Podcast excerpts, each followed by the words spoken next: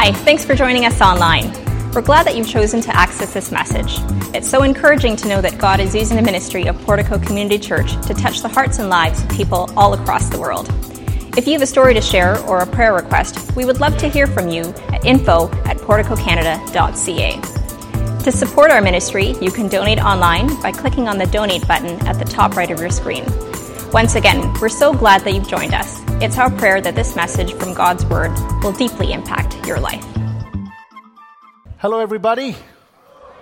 My name is Amitabh. You can call me Amit only in Starbucks. My name is John, otherwise, Amitabh or Amit will do.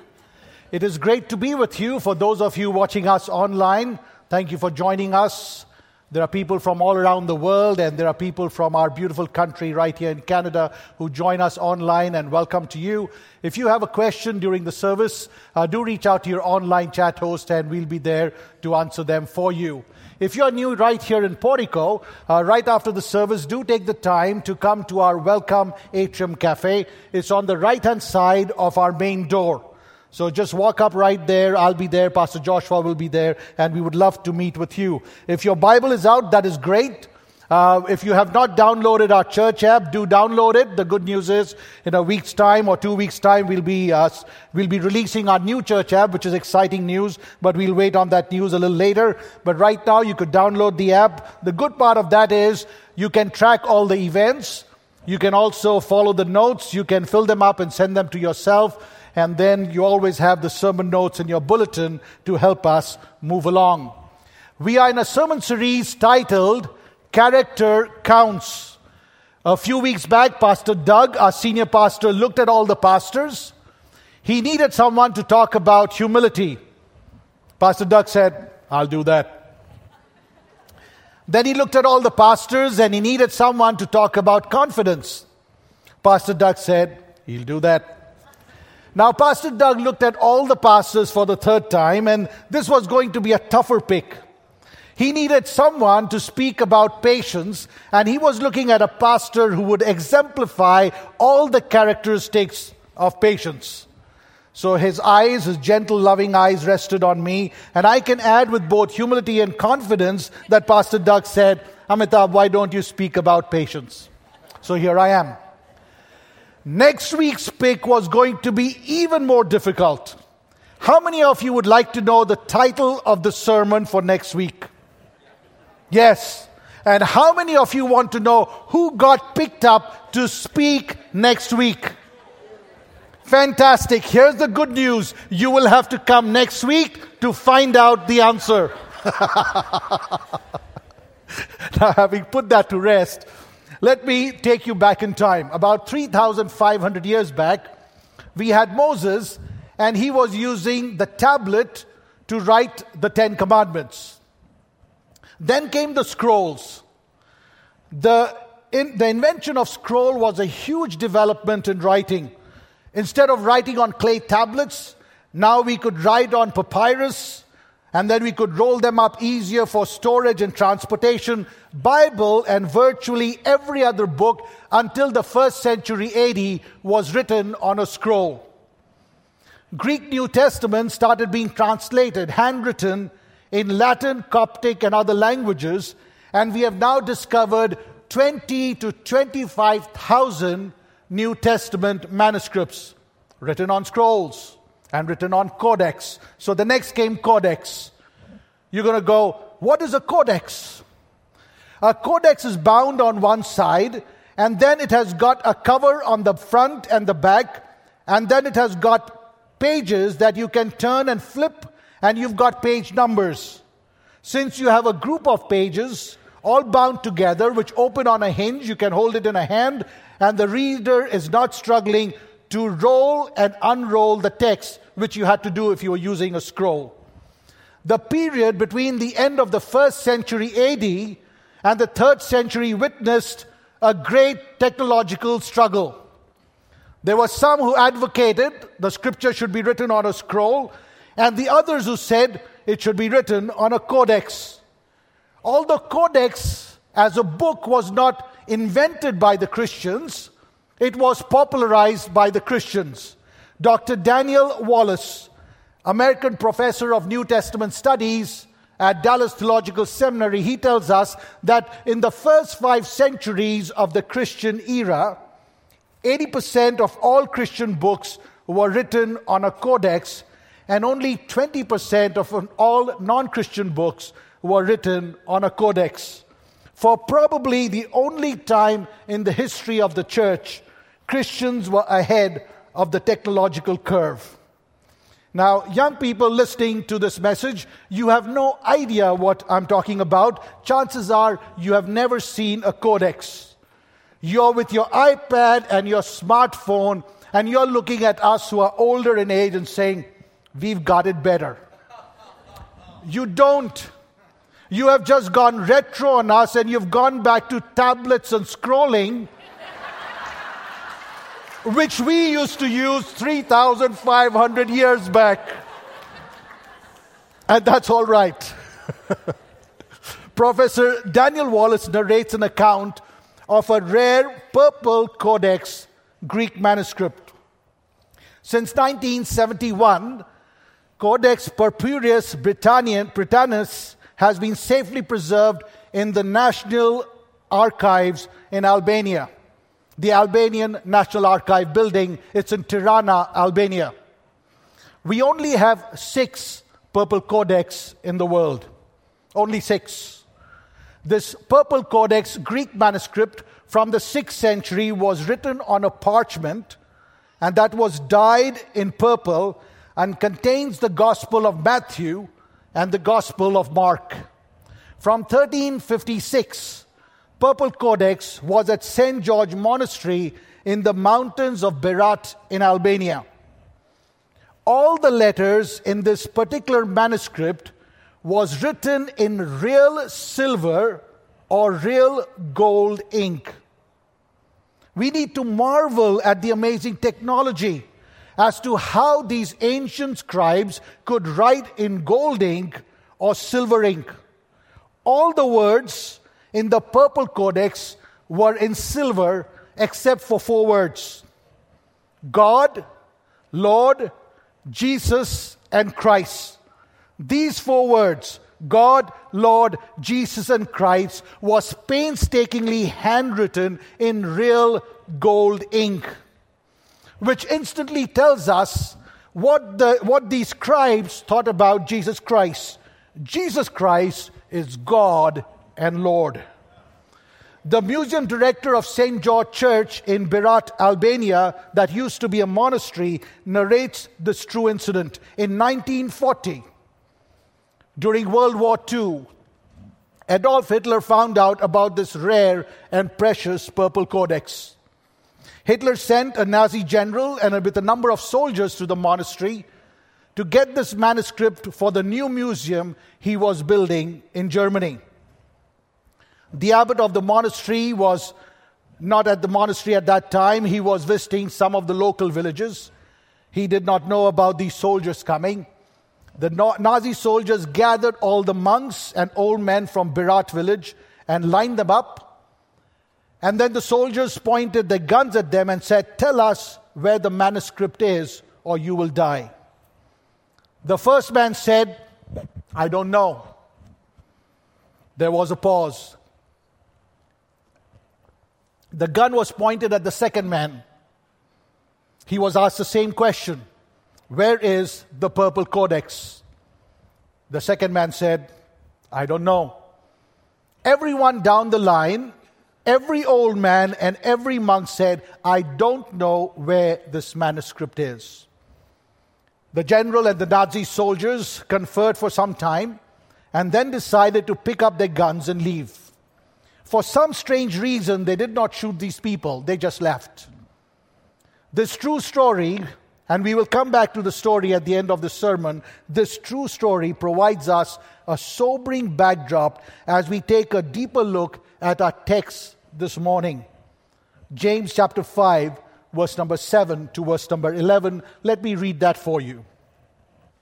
Be patient then, brothers and sisters, until the Lord's coming.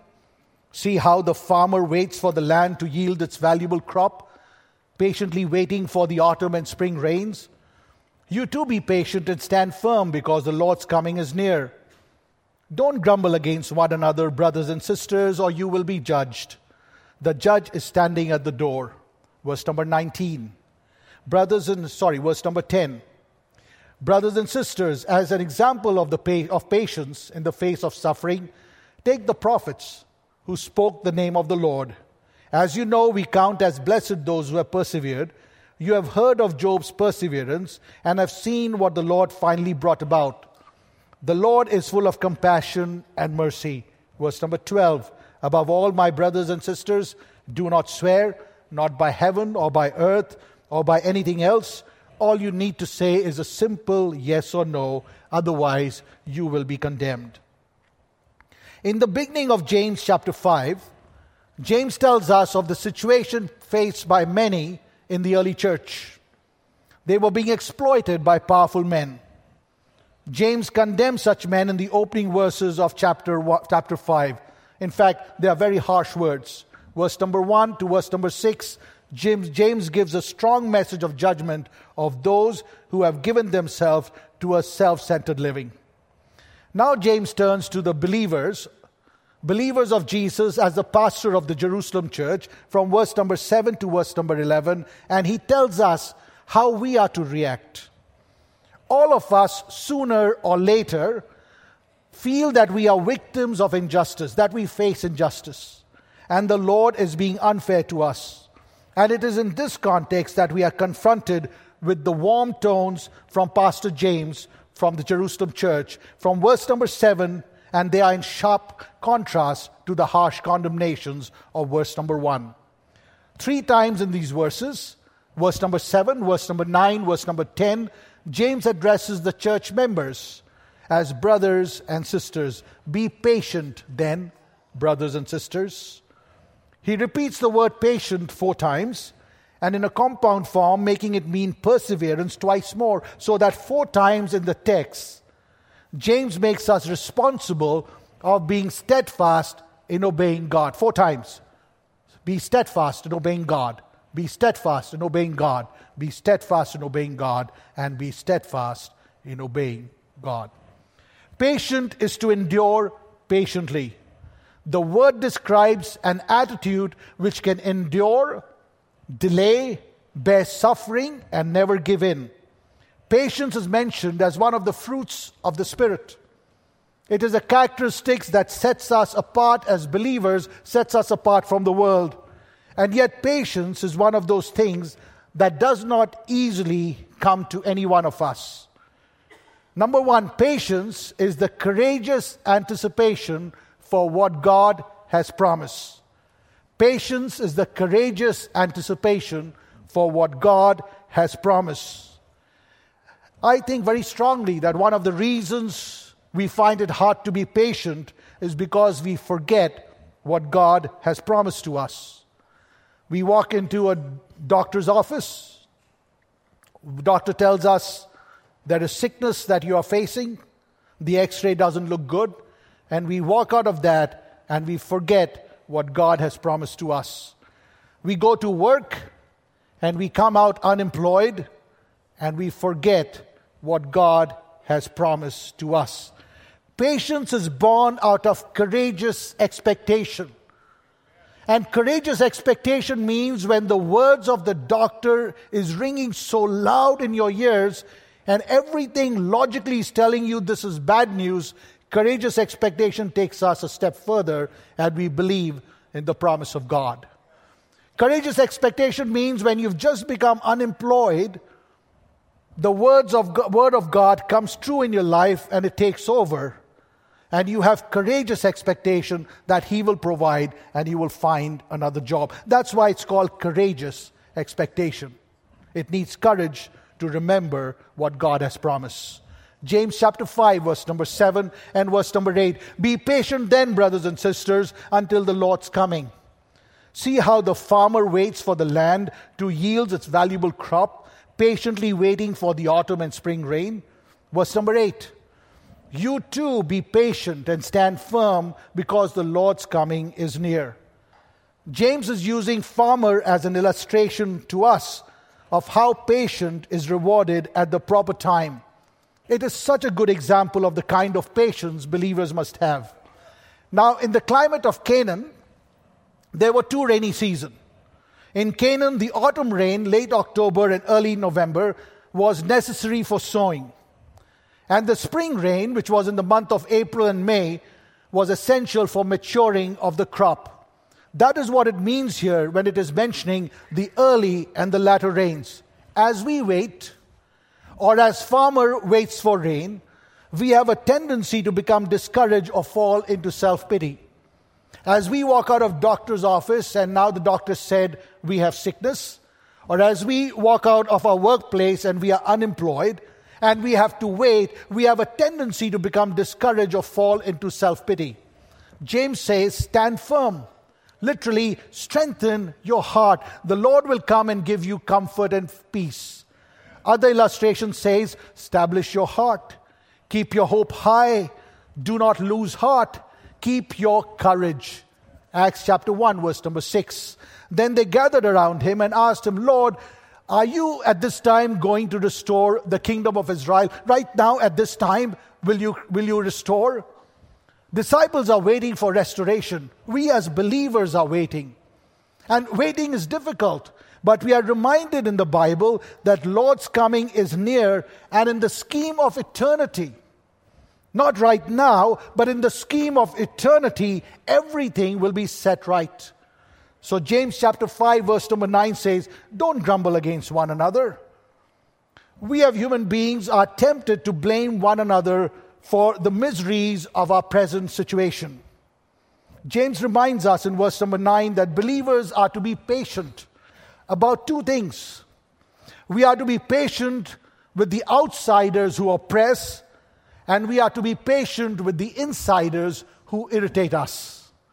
Charles Swindoll, American author and radio preacher, offers four lessons from this section.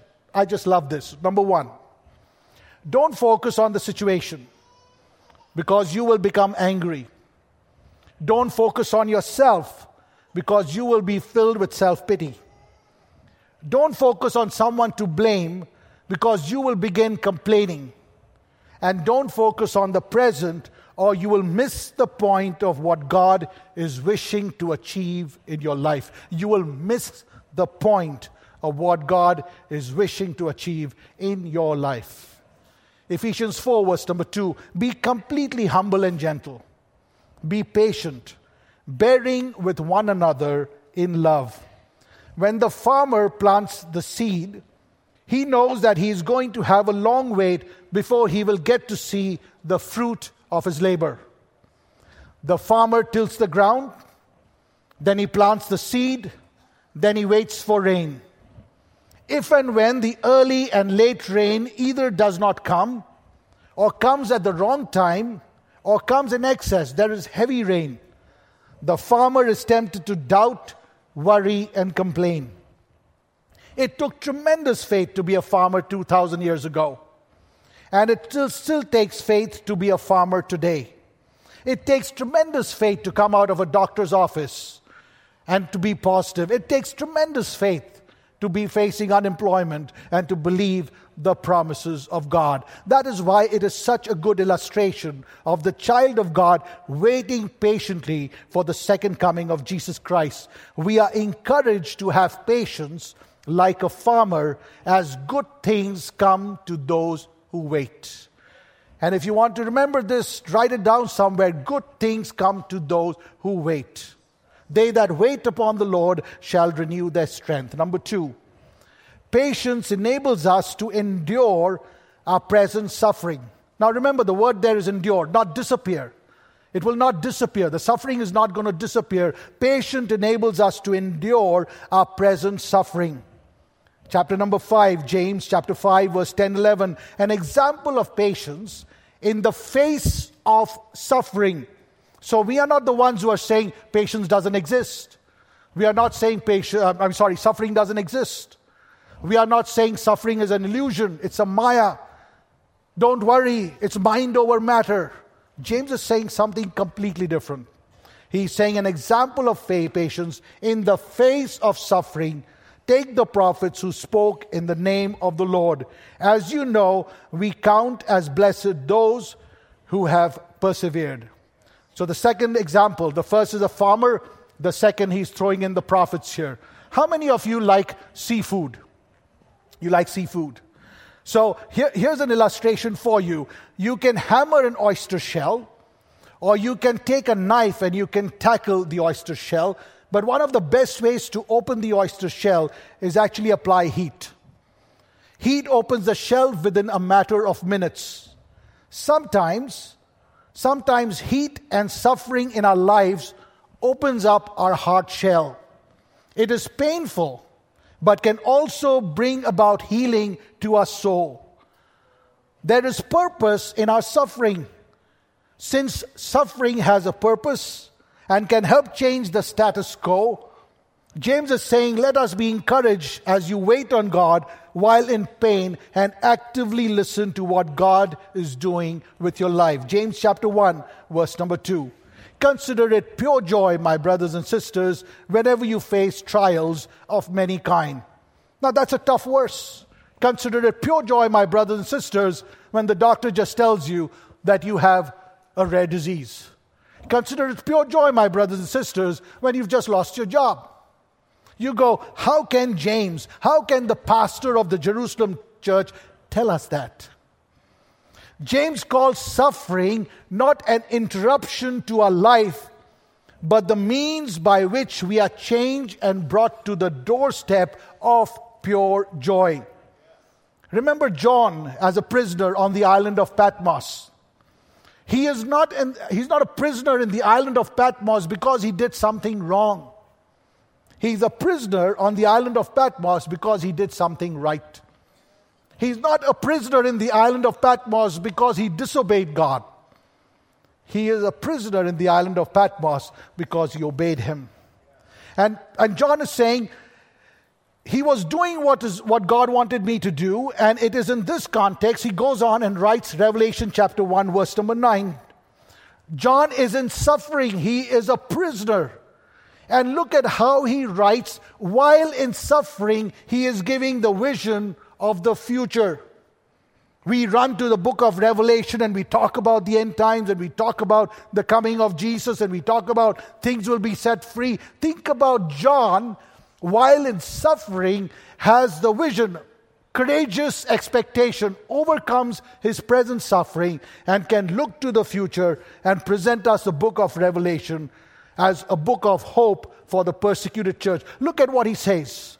John wrote, I, John, your brother, and companion in the suffering. So when you are walking out of the doctor's office and they've just told you you have a sickness, when you're just walking out of the workplace and you've lost your job, job, John is saying, Hey, I am your companion right at that moment in suffering. I, John, your brother and companion in the suffering and kingdom and patient endurance that are ours in Jesus, was on the island of Patmos because of the word of God and the testimony of Jesus. Revelation 1, verse 9. Since our present troubles out, are outweighed by what is coming, Second Corinthians chapter 4 verse 16 to 18 says, it tells us to go a step further and be strengthened. Therefore, verse 16, we do not lose heart. Though outwardly we are wasting away, yet inwardly we are being renewed day by day. Verse 17, for our light and momentary troubles are achieving for us an eternal glory that far outweighs them all. Verse 18, I love this verse. So we fix our eyes on not what is seen, the x ray which the doctor showed me, by not what is seen, that unemployment letter, the, the, the I just got thrown out of job. Our eyes is not fixed on what is seen, but on what is unseen, since what is seen is temporary. The x ray, which is telling me I have a disease, is temporary, but what is unseen is eternal. James offers the prophets as an example. First, the farmer, now the prophets as an example of those who were patient through suffering. If you study the New Testament Bible, you will find the prophets of God were more likely to suffer than not to suffer. John the Baptist, he got beheaded. He was the cousin of Jesus Christ. Out of the 12 disciples, 11 of them were put to death, unnatural death. They were disciples of Jesus Christ. The prophets are more likely to suffer than not to suffer. James chapter 5, verse number 10 Brothers and sisters, as an example of patience, sorry.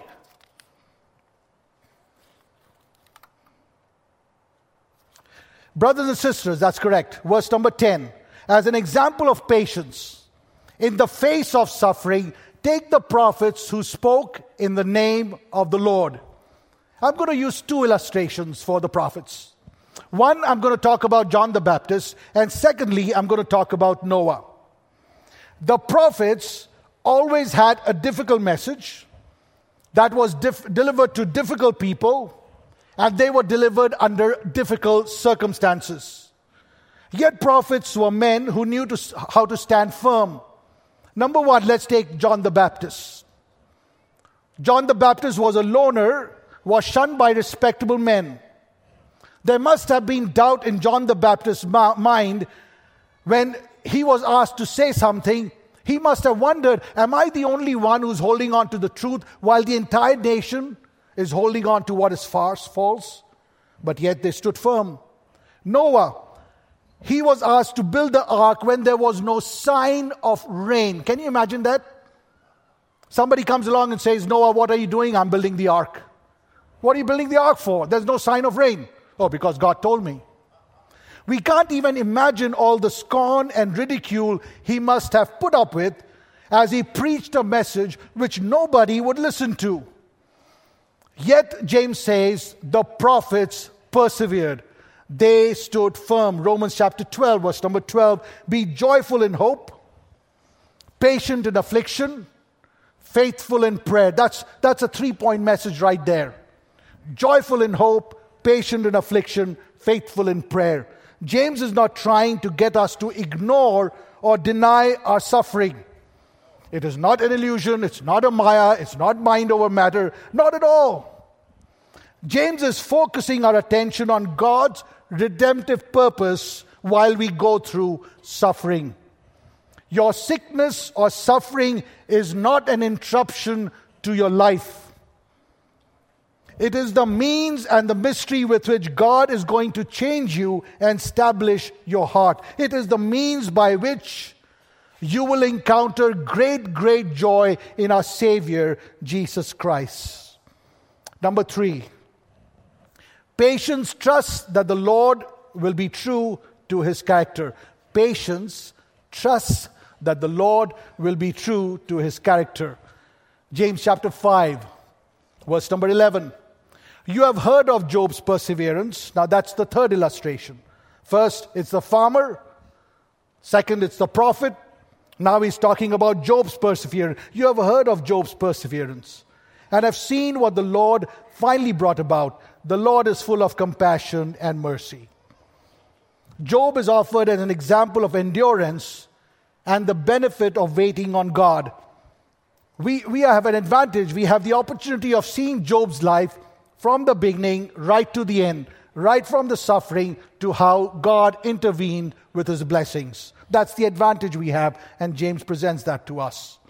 James reminds us that the outcome of Job's suffering was good. James is reminding us that in spite of our present suffering, we can trust in God. Because the Lord is coming, we know that He will make all things right at the end. We can endure because we can trust Him. I'm encouraged when I read James and James talking about a believer's suffering. This life is not about super Christians. What James is saying is something which speaks to me. How do average, normal human beings like us, who are trying our best to follow Jesus, normal human beings, trying our best to follow Jesus, how do we respond when life is not blissful but bleak? If suffering is part of our life, then how do we find comfort in the fact that God will be true to the end? One of the things we need to remember during our tough times is that God does not change. His character does not change. In fact, when you read the Bible, God's character is consistent throughout the Bible. God does not change.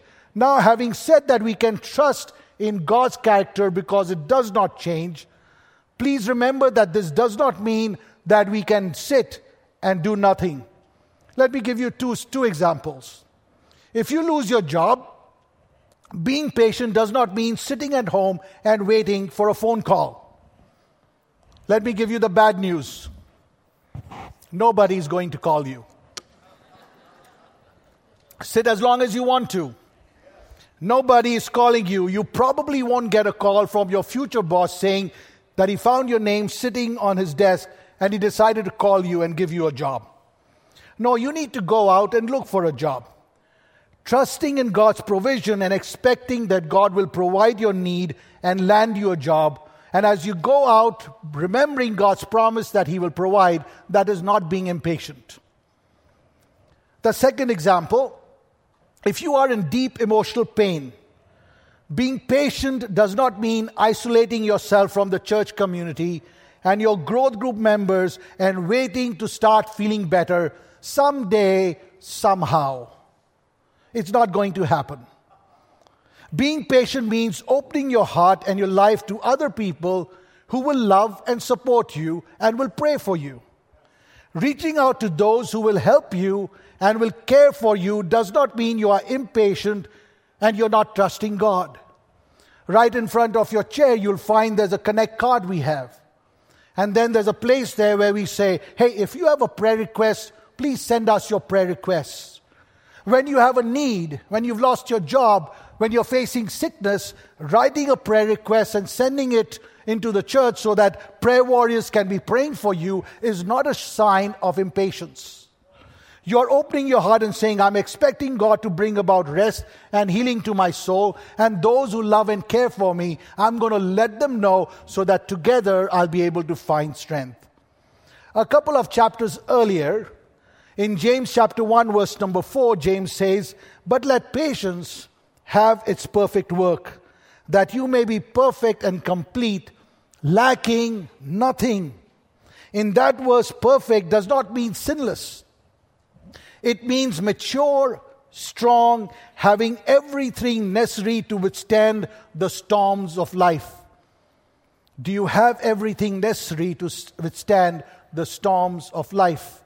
Patience produces the strength within us. James chapter 1, verse number 17. Every good and perfect gift is from above, coming down from the Father of heavenly lights, who does not change like shifting shadows. Now, at some point during the sermon, I said, the chances are we don't have patience is because we forget what God has promised to us. So, what is our never changing God promising to do for you today? He promises never to leave you nor forsake you.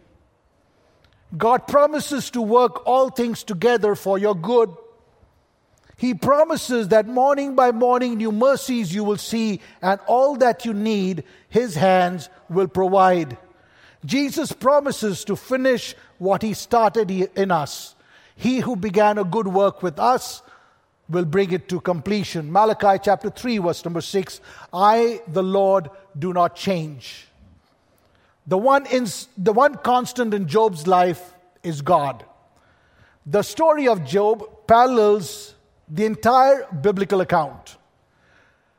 When Job is with God, it parallels Adam and Eve in the garden of garden with God. When Job loses everything, it parallels Adam and Eve losing everything in the Garden of Eden. When Job struggles, it's a parallel to Israel struggling. And since our God has not changed, the restoration God offered to Job or to the nation of Israel is available to you today. God has not changed. God's Job's life demonstrates that God is full of compassion and is merciful, full of compassion and is merciful.